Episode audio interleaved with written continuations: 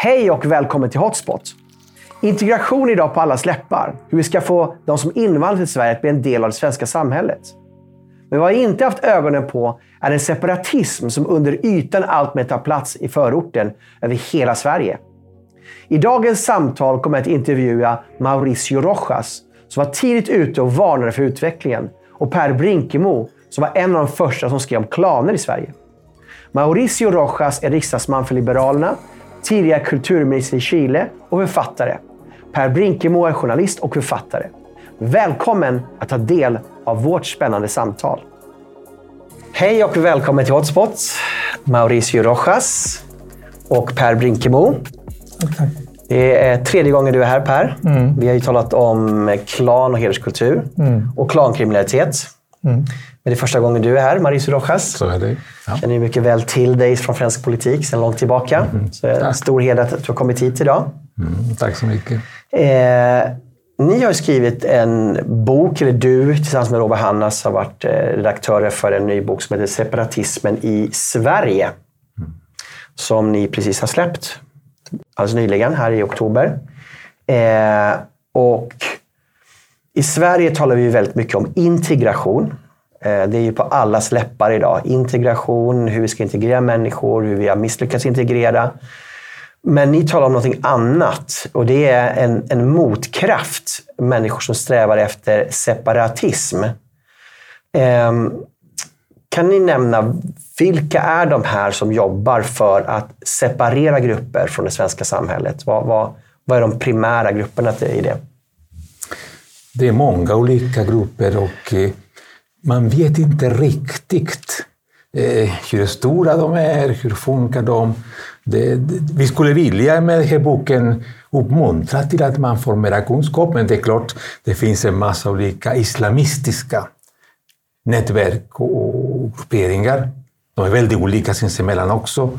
Det finns klanerna som har blivit ganska uppmärksammade på sistone. Eh, det finns alla de här kriminella miljöerna som, som är sammanblandade ofta med, med islamister och med klanerna och sånt. Eh, I, I och med de här eh, grupperingarna har sin bas i samma område, åtminstone de börjar där. Nu är de spridda överallt i Sverige, det är det som har varit väldigt chockerande för det svenska samhället att upptäcka att ah, det är inte bara Rinkeby, Tensta och Rosengård, utan överallt finns det våldet och närvaron av den här grupperingen. Hederskulturen och de hederskulturella miljöerna, oavsett religion och varifrån de kommer, eh, eh, det är en del av den här. Det vill säga, det, det, det, är olika eh, grupper och strukturer, människor som vill skapa inte bara ett, en alternativ ordning, utan en motordning. Vi, pratar där och vi använder ett begrepp som Macron använde, ett motsamhälle. Det vill säga, det är inte bara de som står utanför. Så som utanförskap pratar om människorna som inte är integrerade på något sätt. De här är människor som står i krig, i konflikt, i kamp mot de etablerade värderingarna, normerna och maktstrukturerna. Det där är det avgörande. Om det, bo, om det vore bara värderingar och normer utan makt, maktapparater för att kunna eh, eh, eh, genomdriva det här praktiskt, då skulle det inte vara någon separatism på riktigt. Eh, men det är så. Vi vet att det är många områden i Sverige där polisen inte ens kan gå in. Då måste det vara flera bilar som kommer in och sånt. Det. Eh, men det är inte bara de här områdena där poliserna inte kan gå in, utan numera är det eh, eh, mycket omfattande. I boken, eller en viktig sak med boken, det är att separatismen det är som ett isberg. Vi ser toppen, det spektakulära när det brinner i Rosengård, när det händer någonting sånt. Men under det finns en stor massa som är det viktiga. För de här synliga topparna, de bygger på, de rekryterar människorna fram, de får styrka av hela den här stora massan som går från dagmammor till eh, vanliga eh, föreningar som, som är klandominerade, till ja, allt det här som finns där. Och som vi, vi måste veta mycket mer om. Så det, det är en av våra krav på slutet av boken är att, att, att göra någonting som vi kallar för separatismens karta. En kartläggning, så att vi vet Och att vi ser hela isberget, inte bara toppen. Mm. För du gjorde en kartläggning 2004 va, kring ja. utanförskapet. Och nu vill du se en ny kartläggning av Ja. nästa steg från utanförskap till motsamhället. Ja, men så, så, så är det. Det, det. det är en väldigt trist utveckling mm. egentligen. När jag skrev om de här sakerna i början på 00-talet, då, då var det utanförskap, utsatthet och det. Men det fanns inte en parallell maktordning. Det fanns inte eh, det som vi kallar för parallellsamhällen. Begreppet används, användes inte då. Till och med eh, hedersförtrycket och hederskulturen var någonting som ja, ja, till och med förnekades från officiell håll. Man hade en offentlig utredare, en officiell utredare, Masoud Kamali, som förnekade existensen av det här, men man betraktade det som rasism och mycket annat. Så det är, nu, nu pratar vi om, som du säger, en helt annan nivå mm. av eh, eh parallellsamhällen som utmanar. På den tiden fanns det några områden där man kunde se att det fanns en, en önskan att dominera området fysiskt. Rosengård till exempel, eh, och några till, väldigt få. Men det här var mer som en idé som fanns, att vi, unga människor som ville kontrollera sitt område. Numera är det tyvärr så att det är väldigt många sådana områden som faktiskt är kontrollerade. Så man har, man har gått från att vara offer till att bli konkurrent till det svenska samhället och bygga upp någon form av autonoma enklaver där man styr? Ja, jo, det, det, det kan man säga. Jag vet mm. inte om man var offer då, eh, men i alla fall. Det, Samhällets bild av det har varit att det varit offer? Ja, jo, det, var, det, det, har varit så och att det, att det är samhällets fel också att mm. det här inträffar. Och det har varit ett problem för att eh, det är klart att man kan inte eh, sätta hård mot hård om människorna är offer för någonting, mm. om vi har skulden. Och så var det i Sverige under lång tid. Sverige var definierat som ett rasistiskt samhälle. Det fanns något som kallades för strukturell rasism som gjorde allt det som eh, svenskarna gjorde var på något sätt kontaminerad av rasismen. Så det är klart, eh, med, en sån definition, då var allt det som hände i det här andra Sverige, det var en produkt av rasismen. Mm. En reaktion mot rasismen. Och ofta eh, man, man inte bara förklarade det på det viset, utan man legitimerade också det under lång tid. Mm. Och eh, det, det, här är inte bara beklagligt för att det har utvecklats på det här viset, utan också för att det kostade så många unga kvinnors Människors frihet och liv också.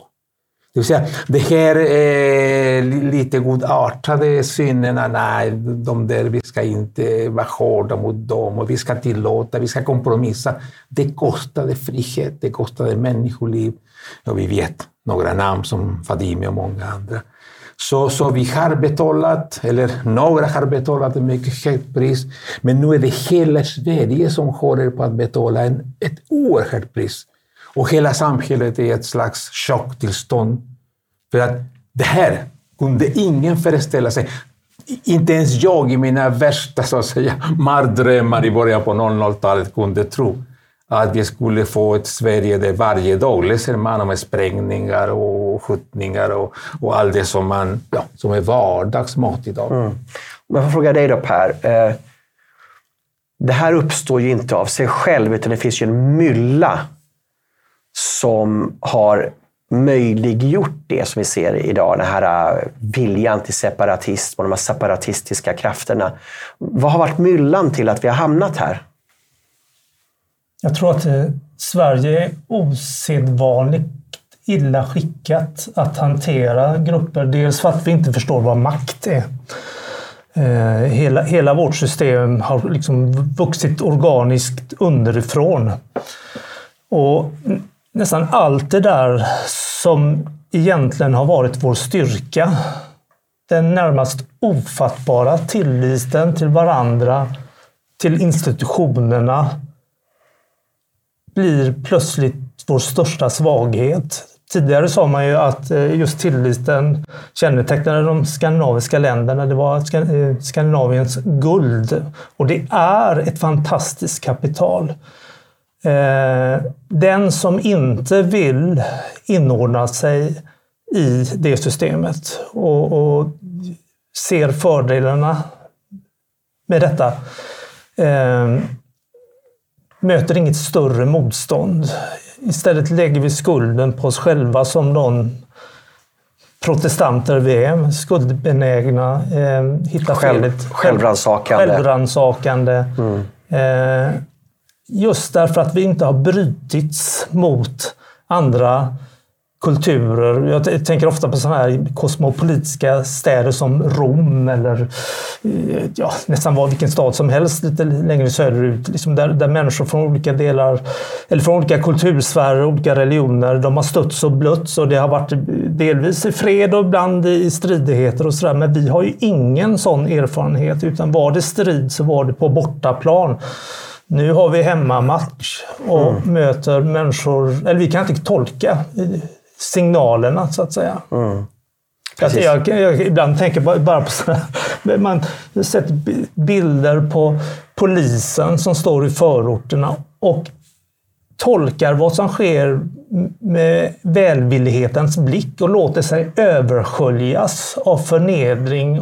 Och de blir kallade svennehoror och, och rasister och allt möjligt elakt. Och man möter dem lågaffektivt och tror att det är en strategi mot människor som är väl skolade i makt. För den fungerar ju för oss, det lågaffektiva. Det, det funkar eh, alldeles utmärkt och mm. har fungerat fantastiskt. Och, det, och, så önskade man ju att det kunde få vara. Jag har en son som är 21 år. Han, han eh, som har mött mycket av det här både i skolan, när han gick i skolan och eh, i vardagen. Och som nästan lite anklagande kan säga till mig och min fru att, att ni, ni, vi har fått en typisk svenneuppfostran. Eh, och den är ju bra, jag fattar det. Men vad har jag att sätta emot om jag mm. möter det där gänget? Jag kan inte ringa några kusiner. Jag har massor med kusiner, men de skulle ju aldrig komma om jag ringer. Och numera kommer inte polisen heller. Man är ju helt körd då. Mm. Så de här dubbla, två system som möts eh, som inte är kompatibla. Och det sorgliga blir ju då att vi är tvungna att gå mot en mer repressiv eh, hållning, både vad gäller rättsstaten men också i skolan. Där det inte funkar med låg aktivitet. När, när lammet möter vargen så kan det inte agera som tidigare kanske. Mm. Det, det här är väldigt, väldigt centralt. Eh, jag tror att vår oförmåga att ta itu med de här processerna, att, att se dem på riktigt, mm. Är väldigt beroende av det du säger och du säger också den svenska kulturen som är konfliktundvikande. Det är gjort för en gemenskap som är väldigt stark, eh, tyst ofta. Eh, hela vår, det svenska så att säga. Icke-aggressiv konsensus. All, all, all, all det där. Plötsligt finns det på andra sidan, men i samma land, den motsatta kulturen. Mm. Och hur hanterar vi det? Vi har försökt att hantera det på ett svenskt manér. Det vill säga söka någon dialog, konsensus och ja, allt det där som, som, som, som vi vet präglar det svenska och som funkar i Sverige och har, har funkat. Och tjänat oss väl. Ja, visst, mm, visst. Mm. Men när landet förändrades i grunden och då ett land förändras i grunden, människorna som lever i det här landet förändras. Och det är det som Sverige har gått igenom. Det homogena landet finns inte längre. Det här landet där vi delade så mycket med varandra och där man inte ens behövde lyfta upp det svenska för att alla det, vi hade det som en naturlig eh, del av vårt liv. Numera funkar ingenting av det här. Och då är landet i ett tillstånd av förvirring, chock, man fattar inte vad... Och, och varje gång det händer någonting, så, oj, men det här, det här borde inte hända i Sverige. Det här är inte Sverige, men det här är Sverige. Det här händer i Sverige. Och nu måste vi förändra oss kulturellt. Vårt sätt att reagera. För det duger inte det sättet som vi vill och som, och som jag gillar mycket också. Det, det är det Sverige som jag kom till 1974, som jag uppskattar, som jag älskar. Men man måste inse att det här Sverige klarar inte att hantera hela landet på, på det här viset. Men de här, de här samtalen som vi för nu om att förstå att vi befinner oss i en ny kulturell karta. eh, när människor fick påvisa det så har man ju fått verbala piskrapp från människor som sitter på olika mediala kommandohöjder att, som, som har liksom hela tiden hindrat den nödvändiga debatten och skuldbelagt de som har pekat på det här. Ja. Vi vet. Ja, men så är det. Vi, ja. vi, alla vi som har varit eh, pionjärer på något sätt, mm. eller som har vågat att prata om saker. Och du var en av de första Mauricio. Ja, ja visst. Ja. Och det, och det, det, de betalade ju ett pris som var väldigt hårt. Eh, man kunde i princip säga vad som helst om mig. Eh, jag var ett slags vilebröd som man jag skulle kunna jaga hur som helst. Kommer ihåg det här på, på, på, statstelevisionen, hunden Mauricio. Vem sa det? Ja, men det fanns där. Det fanns ett program, ett tv-program som hette Faktum eller något sånt. Och plötsligt gick förbi ett hund, en hund som hette Mauricio, och brett på svenska. Och han var definierades officiellt av den svenska televisionen som den, den förläppande chilenska hunden. Eller Oj, ja. det, det förläppade. Och ingen reagerade. Ingen sa att det här är värre än rasismen, det här är att mobba en person. Alltså, det var helt okej okay för att jag hade sagt saker och ting som på den tiden betraktades som helt så att säga, förbjudna att säga. Eh, jag fick kanske möjlighet att säga mycket för att jag var en invandrare. Jag kom också från vänster. Eh, allt det där skyddade mig en viss tid. Men sen blev det, det här enorma Och tyvärr, det som jag upplevde, upplevde många vanliga svenskar. Som när de öppnade munnen för att säga det här gillar jag inte. Det, det här har jag inte bett om att få de här människorna som förändrar mitt liv. Då var de rasister, de var idioter. De var... Jag kommer ihåg 1988, folkomröstningen i Sjöbo. Mm. Eh, och den här mannen som hette Sven-Olle Olsson. Hur man behandlade honom. Svin-Olle. Alla var nazister, alla var det värsta sortens. De var icke-människor i princip. Bara för de uttryckte någonting som var ganska naturligt i övergången från det homogena folkhemmet till det här nya landet som inte begriper sig på på riktigt. Men eliten var stenhård. Man skulle, skulle hålla munnen stängt, man skulle veta hut och inte prata om de saker och ting. Och då går det som det går. Mm. Då tar det 20 år till så att säga. Vad, vad, skulle du säga är mekanismen bakom att man var så hård emot det här? Och man inte tillät debatten? Jo, men det finns en kulturella delen. Ja. Man, ville, man ville inte prata om konfliktfyllda saker. Nej. När man sa någonting som, som, som, som man menade... Eh, till exempel 2005 skrev jag en artikel i Dagens Nyheter om att den sociokulturella bakgrunden spelade roll för brott. Brott, typ av brottslighet. Det är självklart. Varför skulle det inte göra det? Varför skulle det vara maten och danser som skulle påverka kulturen, men inte brott? Det var det värsta. Och, och, och, då kommer den här svenska reaktionen som är väldigt kollektivistisk. Det är starkt, det är många som... Man blir utfru, utfrusen, man blir, eh, man blir osynliggjort om, om möjligt och, och, sen, och sen odefinierad från, från, från samtalet. Så det, jo, det, det, det, det var de, de, de mekanismerna som... som, som men, men också, och det här är inte mindre viktigt, det fanns en rädsla hos eliten, den politiska och kulturella eliten, för att man visste att folket höll inte med med deras invandringspolitik, deras integrationspolitik. Människorna var inte... Alltid fanns det ungefär en hälften av det svenska folket som tyckte att det här, det här var inte bra. Och det fruktade den här eliten. Jag vågar inte lyfta på locket. Ja, visst, och, och därför man gav sig på Sven-Olle Olsson och sjöboiterna, mm. eller sjöboskiterna som man sa också. På det viset. För att det var, det, de människorna i Sjöbo, de betedde sig inte som eliten ville. De höll inte tyst. De sa inte ja. De kramade inte främlingarna eh, och, och ledde som man ville. Utan de säger nej, nej, det här vill vi inte ha. Mm. Ganska vilken, naturligt. Vilken paradox att Sverige, som ligger längst upp i det högra hörnet på mm. World Value Survey, och, eh, vilket eh, indikerar att vi är ett av världens mest, absolut eh, mest individualistiska länder. Och det stämmer ju, ja.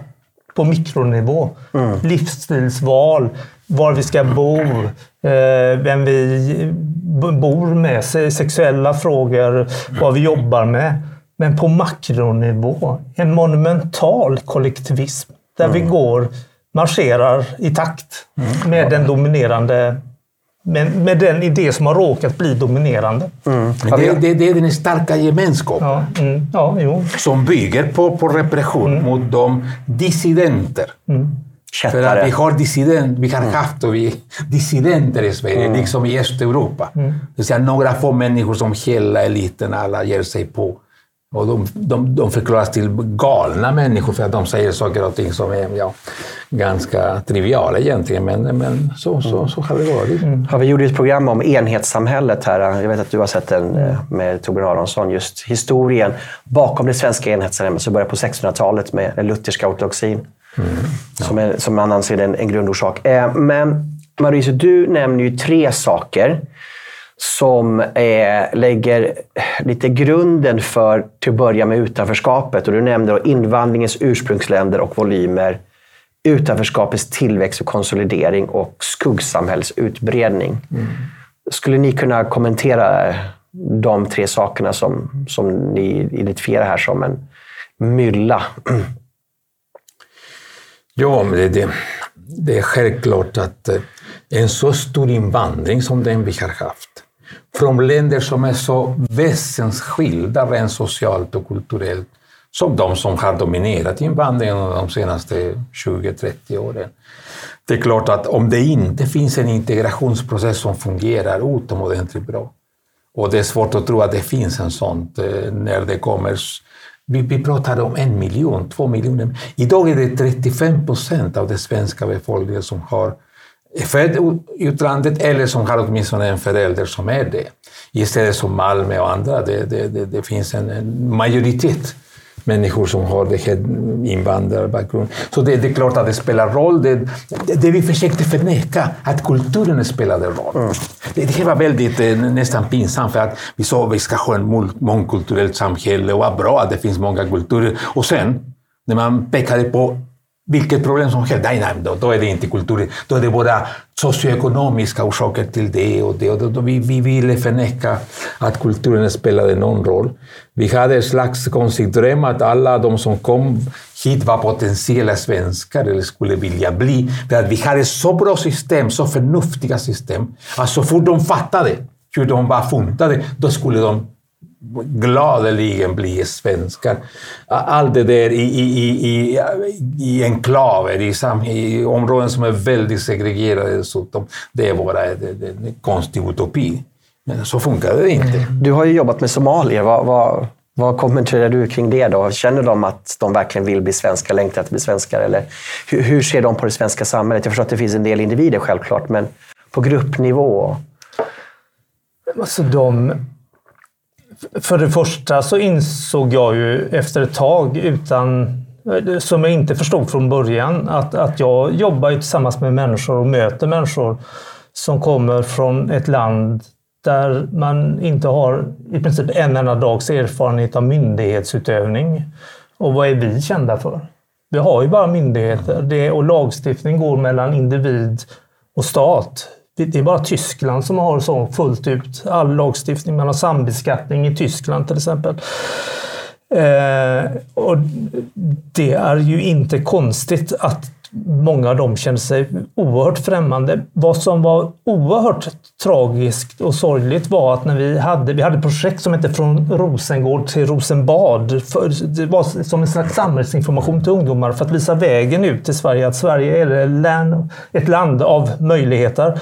Eh, och vi satte dem i kontakt med myndigheter, med, med eh, media, med ideella föreningar, politiska partier och, och åkte till Rosenbad till och med. Eh, och, och vi hade ministrar på besök och så vidare. Men dessa ungdomar då, varav nästan alla var födda i Sverige eller hade kommit väldigt, väldigt tidigt. När vi i workshops ställde frågor vad de identifierade sig som så var det absolut inte Eh, att vara svensk. Då svor man. Eh, och då var det framförallt en, en eh, svensk-somalisk psykolog som höll i, i de här workshopen. Och han sa, men ni är ju födda här, ni har svensk pass, ni går i svensk skola. Eh, och då svor man bara, nej, det var det sista de ville vara. Men ni är ju inte heller då somalier. Och det var inte bara somalier i den här gruppen, det var kurder och eh, araber och alla möjliga, eh, all möjlig bakgrund. Då. Eh, eh, och när, när de fick frågan om hur många som umgicks med svenskar.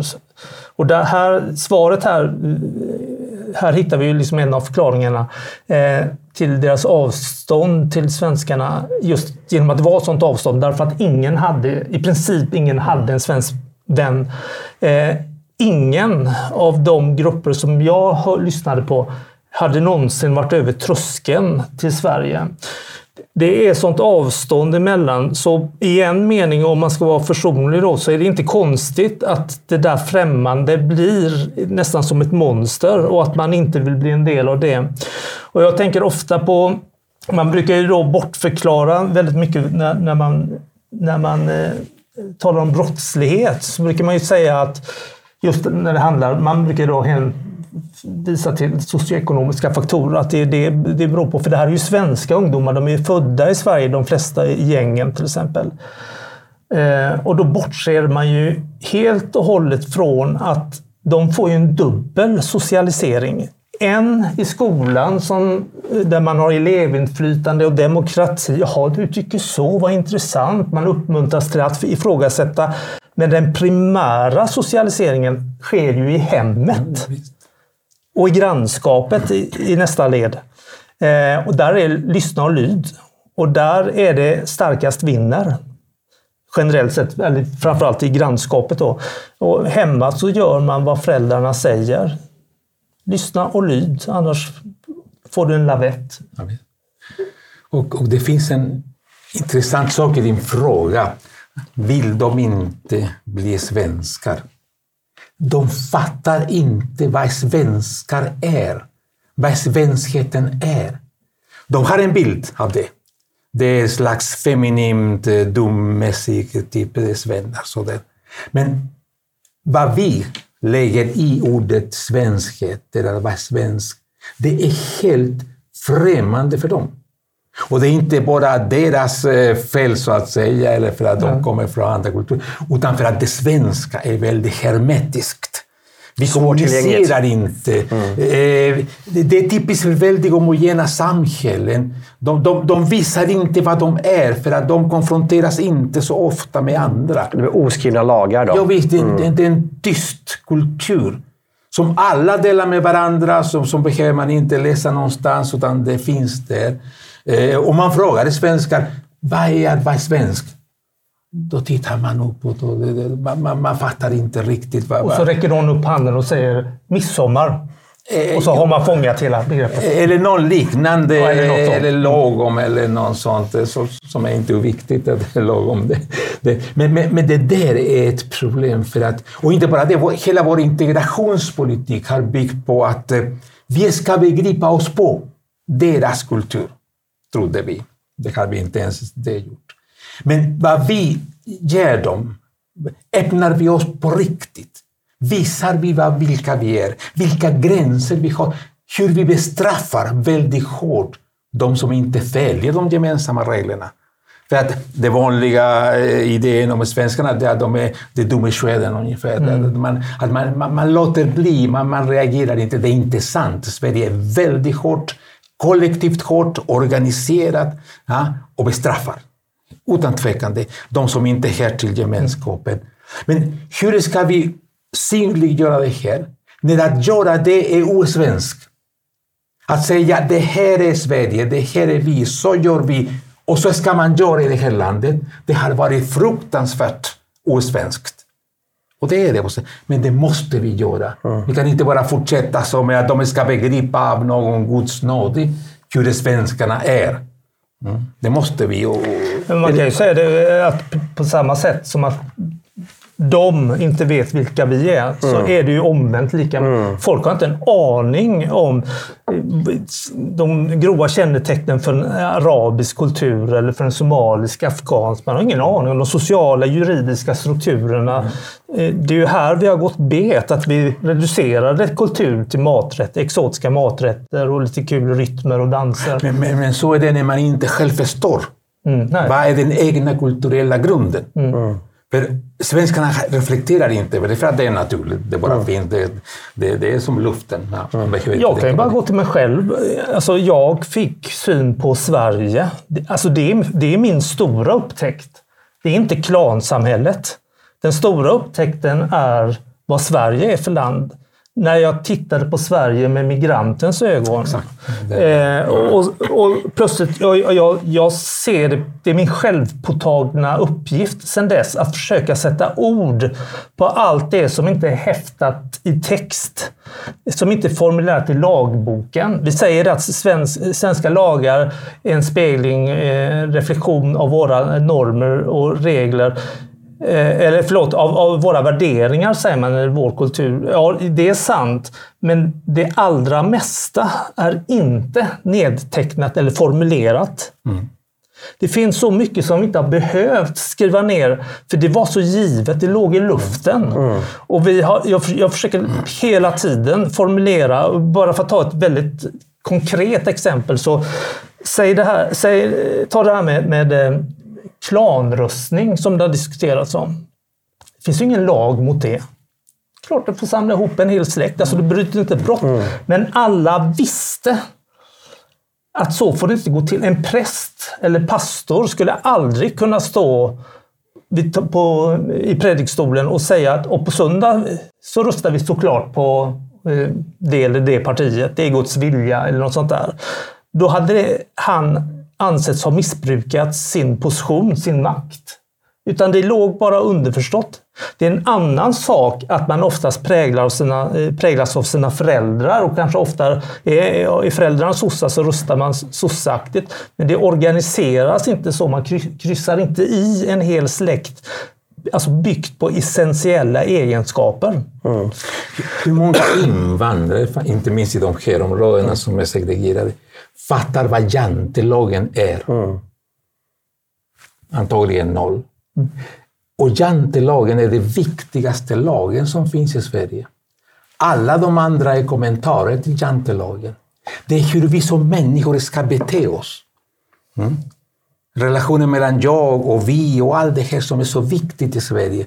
Det där är kinesiska, för att säga det minsta, för de flesta människor som har kommit från länder som ja, Afrika, Mellanöstern, Latinamerika också för den delen.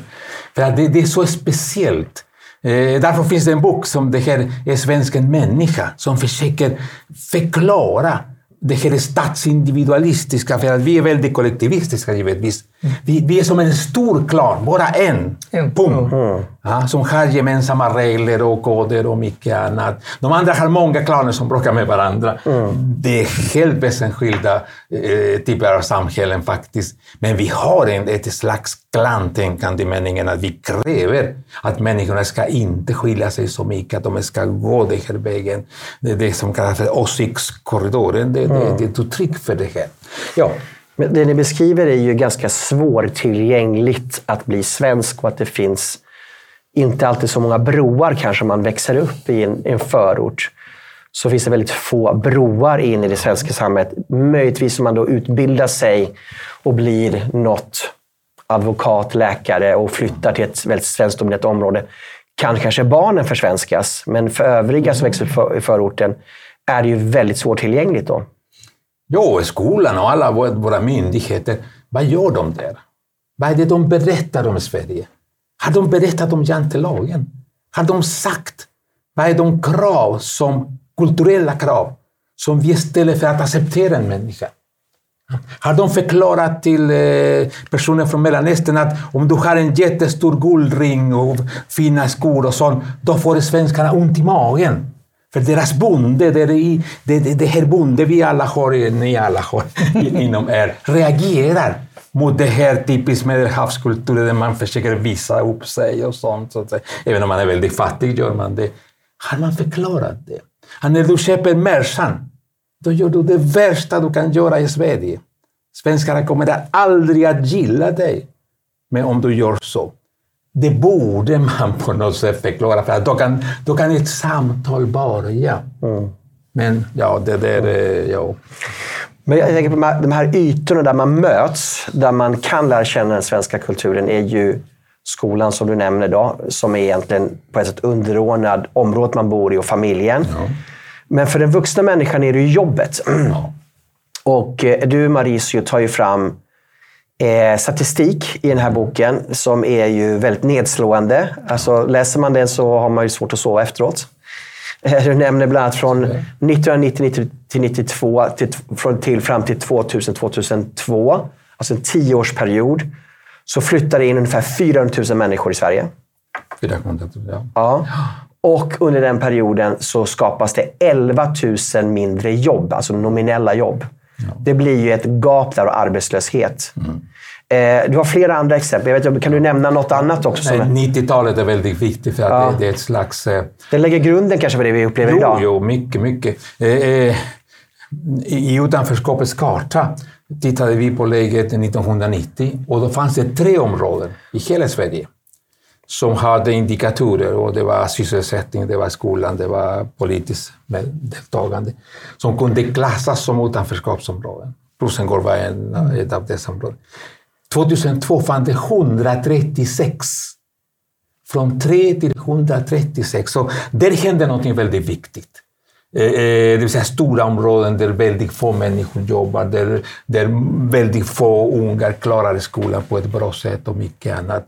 Och, och, och de här områdena kommer sen att spela en mycket viktig roll i hur nya, invandrade personer kommer att, att, eh, så att säga, socialiseras i Sverige.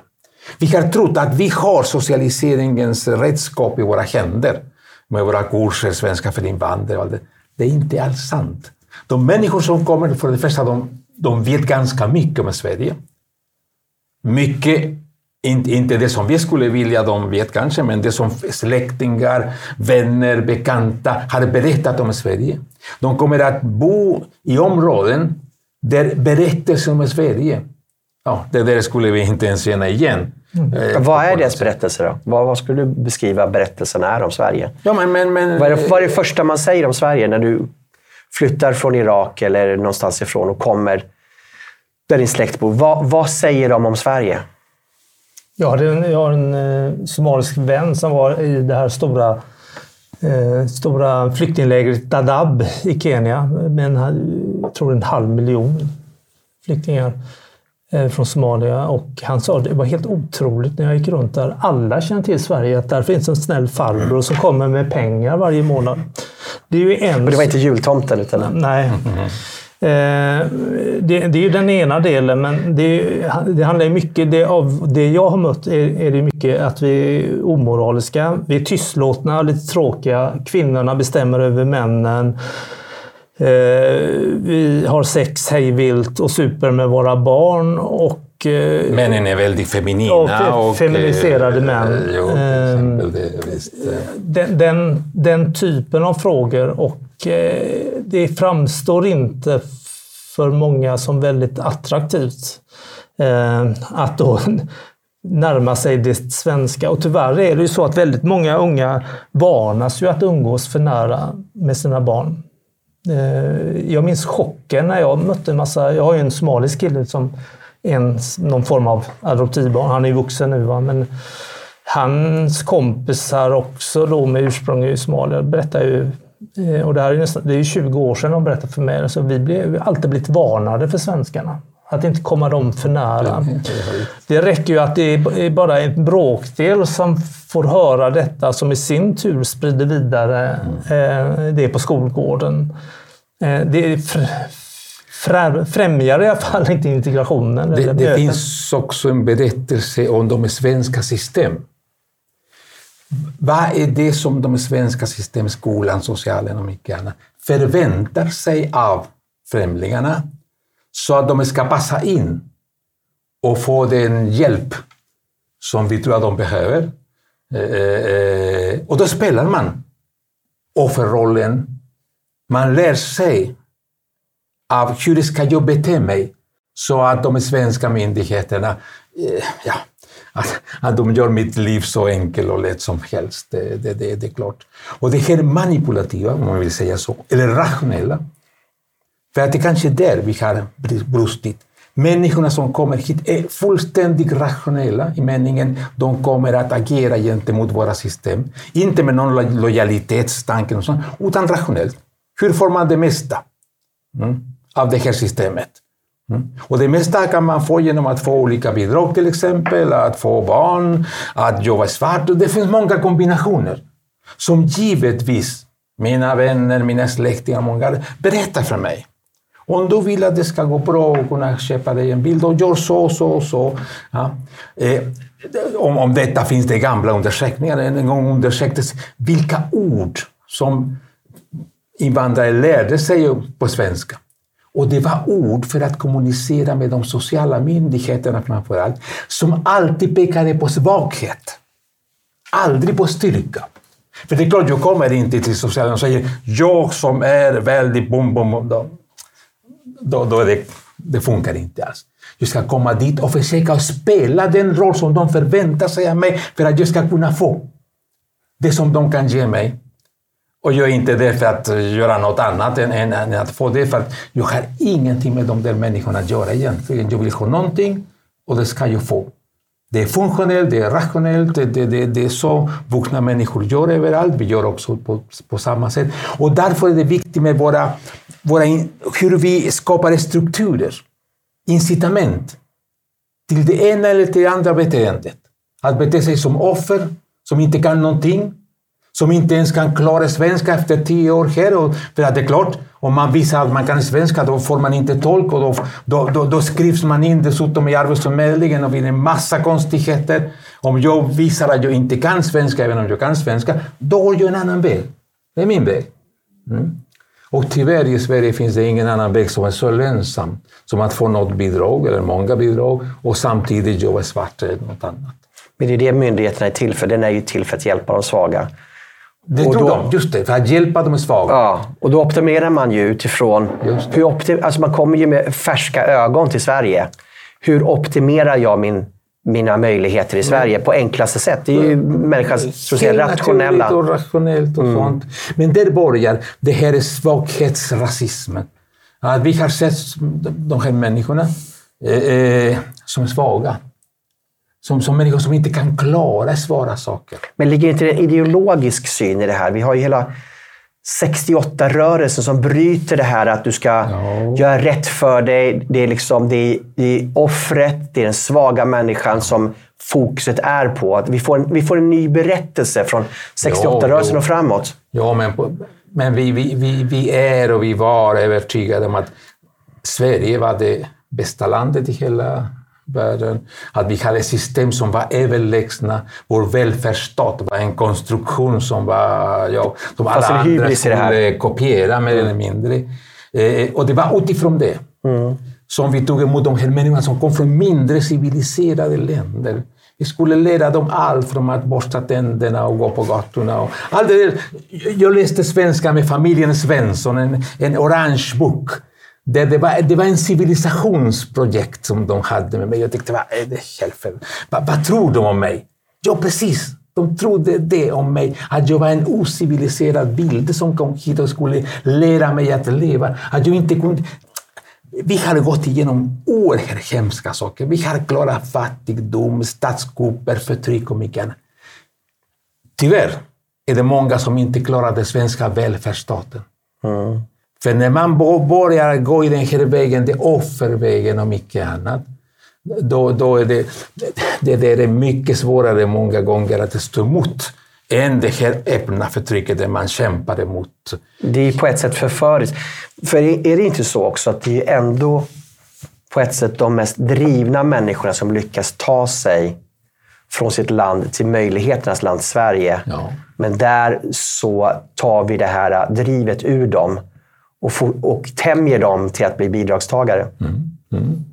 Eller att bygga upp parallella maktstrukturer, så att säga. Eller både och. Eller både och. ja. Det, det, det, det, ja, men, men det, det, det, det, det är precis som du, som du säger, det här att vi, vi, vi har skapat ett projekt, ett integrationsprojekt som bygger på det här att vi, vi, vi har det bästa sättet att leva, vi är de rationella och de här människorna ska på något sätt komma in i våra eh, system.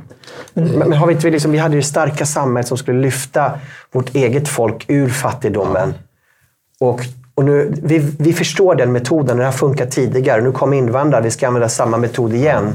Men plötsligt så funkar det inte för det är inte samma förutsättningar. Eller? Ja, ja men det, det ligger mycket i det. Vi, vi, vi, Sverige klarade eh, moderniseringsprocessen, urbaniseringsprocessen, industrialiseringen på ett fenomenalt sätt. Utan våld praktiskt taget. Det, det, det, ja, åtminstone som man kan jämföra med andra länder. Och då, då, då, då välfärdsstaten hade en oerhörd eh, tro över sin egen styrka och förmåga att... Och dessutom hade man praktiserat civilisationsprojekt med svenskarna. Trots allt, Socialstyrelsen och allt det där, det är svenska produkter för att göra svenska bönder till civiliserade människor. Som lärde sig att äta fem, sex skivor bröd, att vädra fem minuter, att göra en massa saker. Det vill säga 30, 40, 50-talet. Det är ett stort civilisationsprojekt som man driver för att göra den svenska bondebefolkningen till de här nya industriarbetare som skulle fungera. Så, så det är klart, när, när det kommer nya människor från andra länder, och sånt, man bara fortsätter den här vägen. För att det funkade då. Eh, eh, vi civiliserade svenskarna, vi gjorde dem till det här, vi lärde dem. Nu, nu ska vi fortsätta att lära de här andra. Eh, eh men då började det brista i, på olika sätt, kulturella skillnader, men också det här att arbetet som, som, en, eh, som den främsta kanalen in i, i samhället eh, funkade inte riktigt bra. Sedan 80-talet hade det inte gjort det. Mm. Eh, jag tänkte... Eh, vi, ämnet är ju separatismen och separatismens ja. vilja. Eh, nu har vi pratat om förutsättningarna som skapade separatismen. Eh, hur skulle ni uttrycka separatismens kraft idag? Hur, hur fungerar den? Vad är det för mekanismer i den? Jag skrev ju mitt kapitel om eh, assyrier och syrianer och eh, det var så slående. Jag var tvungen att läsa på ganska ordentligt. Eh, en, en folkspillra som har varit utsatta otroligt, alltså under så många decennier, eh, århundraden, alltså länge, länge fördrivna och mördade, utsatt för folkmord. Eh, i en mening är ju inte det konstigt att man har slutit samman så till den milda grad som man har gjort. Och när man då kommer till ett land så som du beskriver det med denna enormt starka välfärdsstat och får en möjlighet här så ligger det ju i dem att tjäna framförallt sin egen grupp.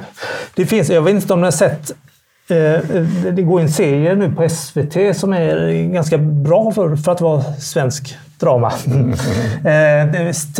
Telge, eller något sånt där heter den. Jag syftar på Telge, Söder Telge. Okay. Och skildrar syrianerna där. Och då är det, och, det, och mycket av kriminaliteten, mycket av det jag skriver om. Och då är det någon som säger det. Du fattar väl det att vi inte kan gå all in och bli 100 procent svenskar och gifta oss utanför gruppen, då finns ju inte vi kvar sen. Så den där överlevnadsinstinkten och viljan som man har kämpat för under så många århundraden, årtusenden, den har man ju med sig här eh, och använder nu under mycket mer gynnsamma förhållanden.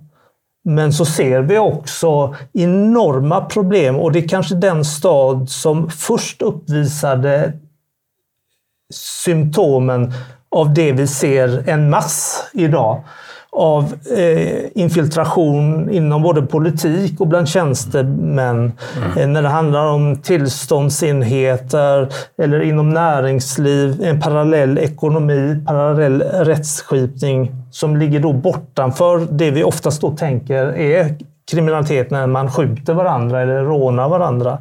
Eh, och hot mot tjänstemän inte minst. Då. Eh, nu har jag redan glömt din fråga, eh, men jag tror att jag svarade Separatismens mekanismer och du nämnde ja, att överleva som detta grupp. Är detta är ju ja. en mekanism. Ja. Men jag tror ju att inte vi, eller jag vet, det är uppenbart så att Sverige Fast vi är så fruktansvärt beresta, kanske ett av de mest beresta folken på jorden, så har vi så vansinnigt dålig omvärldskoll och förstår inte de djupliggande strukturerna i de länderna. Och hade den här övertron på nationalstaten, välfärdsstaten Sverige, att det kommer genast klicka in när man ser fördelarna med det. Men det är människor som aldrig på samma sätt som svenskarna då på 30, 40, 50-talen från barnsben socialiserades in i en berättelse om att man ska arbeta, göra rätt för sig och inte ligga andra till last. Eh, det var heller inte direkt uttalat mer än kanske av, av äldre generationer. Men det låg där och det var nästan fult. Att, och man skämmigt att ta bidrag. För kraven, om än outtalade, är att fuska inte. Gör rätt för dig. Och Söker du inte jobb där det finns, då ska du inte ha någonting. Men som sagt, det krävs ju att man träder in i den berättelsen från den första sekunden i livet. Det där är mycket viktigt. Det, det, det, det fordras en lojalitet mm. mot samhället. Som eh, eh, det är att fuska till exempel. Det är inte bara någonting mot staten, det är mot alla oss. För att stat och samhälle i Sverige, det, det är en märklig oh. sammanblandning. Man kan kalla staten för samhälle. Man säger samhället gör någonting och det är staten. En sån sammanblandning skulle man inte kunna göra i Italien, i många andra länder. Stat och samhälle, det, det är fiender. De, de, de kämpar hela tiden mot varandra. Men, men det, det har varit den här starka gemenskapen mm. där du ska vara lojal och du ska få någonting tillbaka.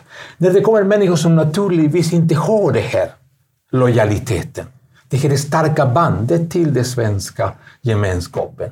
Då utnyttjar de våra system, förhåller sig till våra system på ett helt annat sätt. Väldigt utilitaristiskt, väldigt praktiskt, väldigt förnuftigt också. Och då blir det på ett helt annat sätt än vad vi hade tänkt. Och för att under alla våra system fanns det kulturella den här gemenskapen, den här starka känslan av att vi hör till samma gemenskap. Och om du sabbar det genom att utnyttja systemen, då är det vi alla som förlorar. Mm. Mm. Men om, om, om, om mellan du och mig, mellan vi och dem, finns det en avgrund. Det finns ingen solidaritet då spelar det ingen roll. Då är det bara dumt att inte jag, jag, göra det. Jag kommer ihåg jag satt i filosofiska rummet med, med, med Nalin Baksi, eller Pekul tidigare. Mm. Eh, och vi pratade lite grann om det här. Så sa jag det här med att man ska arbeta och göra rätt för sig. Ja, vet du vad man säger i Turkiet? Sånt, så här. Eh, staten är en ocean av resurser. Den som inte utnyttjar det är en, en idiot. Mm. En motsvarande finns ju i södra Italien. Den, den som eh, den som lyder staten hamnar i helvetet. Mm. Alltså, vår, vår idé om staten är så otroligt stark och har tjänat oss väl. Ja, men den är inte smittbar, Nej. denna basillen så att men säga. jag tänker på att alltså, det, det, är bara det du är lojalt mot som man kan bygga gemensamt. Alltså, du har klanen du har, som du skriver om. Mm. Eh, när du är lojal mot klanen så kan du bygga en klan som blir en resurs. Vi har varit lojala mot samhället eller staten tillsammans och därför kan vi bygga ett starkt samhälle. Men om den här lojaliteten inte finns hos människor som kommer hit, då blir det ju som vi upplever en paratis paratisering tills världen dör till slut. Men då, då, finns det andra gemenskaper som växer sig starka. Ja. Och det är de här parallella samhällen, mikrogemenskaper, där vi Det är separatismen. Ja. För, för människorna kan inte leva utan gemenskap. Nej. Det är väldigt, utan identitet, utan en känsla av att här är jag någonting, här betyder jag någonting. Eh, Och, och, och, och separatismen erbjuder just detta. Eh, Till människor som ofta ser det svenska som något som är väldigt fjärran, både praktiskt och moraliskt och kulturellt på alla sätt.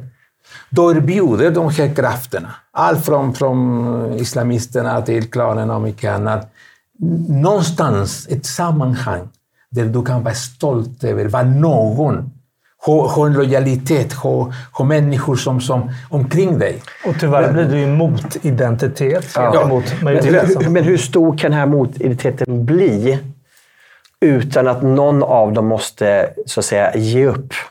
Alltså, om vi har en väldigt stor grupp i Sverige som inte känner lojalitet, som är en motkultur, kan ju inte det svenska samhället bestå. Ja, det, det, Ja, men om det är några tusen så kanske det princip, går, men om ja, det är ja, hundratusentals människor, Ja, ja, då, då blir det ju systemhotande.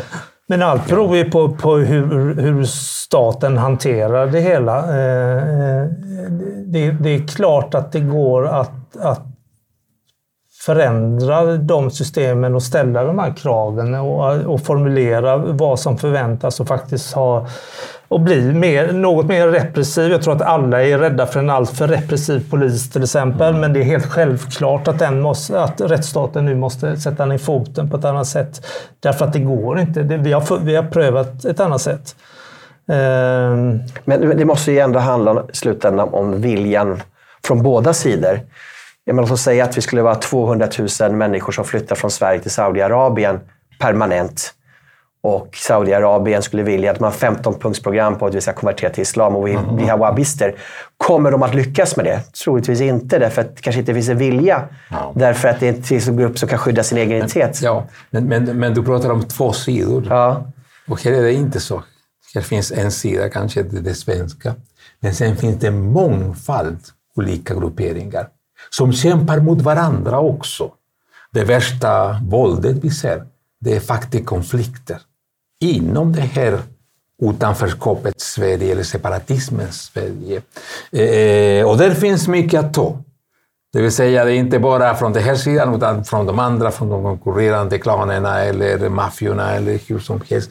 Det är det vi ser. Och om imorgon skulle det bli ganska lugnt, och alla förvånade över det, det betyder att en klan eller en maffia vann åtminstone under en viss tid. Då blir det lugnt. Men sen kommer det... Och processen som boken också eh, eh, berättar om, det är en utveckling från en mer utanförskapsstående separatism till en separatism som äter sig in i samhället. Det har vi sett i Italien. Latinamerika, där jag, där jag kommer ifrån, det, det, det är en katastrof. För att från de här maffiorna som fanns i fattiga områden eller kriminella eller sånt, de har köpt sig in i hela samhällskroppen. Så eh, rättsstaten, eller rätts, statens våldsmonopol, spelar ingen roll för att staten är deras till stort sett. Det här är en tragedi i Colombia, det är en tragedi i Mexiko. Det, det, ja, det finns många sådana latinamerikanska tragedier. Och jag tror att vi är på väg dit, om vi inte kan sätta stopp på det här. Jag såg nu EU-kommissionen hade räknat ut att 10 procent av Sveriges BNP eh, är kri- kriminell verksamhet. Och som motsvarar 50 procent av statsbudgeten. Det är så mycket pengar att du kan köpa dig så många människor. Precis. Eh, kära eh, gäster, tiden är över. det har gått väldigt fort, väldigt intressant. Ja, ja, eh, och jag tar gärna ett till samtal. Vi kan fortsätta. Det var många saker vi inte hann med att beröra här. Tack så jättemycket Mauricio. Tack Per. tack, tack. Tack så mycket. Tack. Och tack du som har lyssnat och välkommen tillbaka nästa vecka till nya program.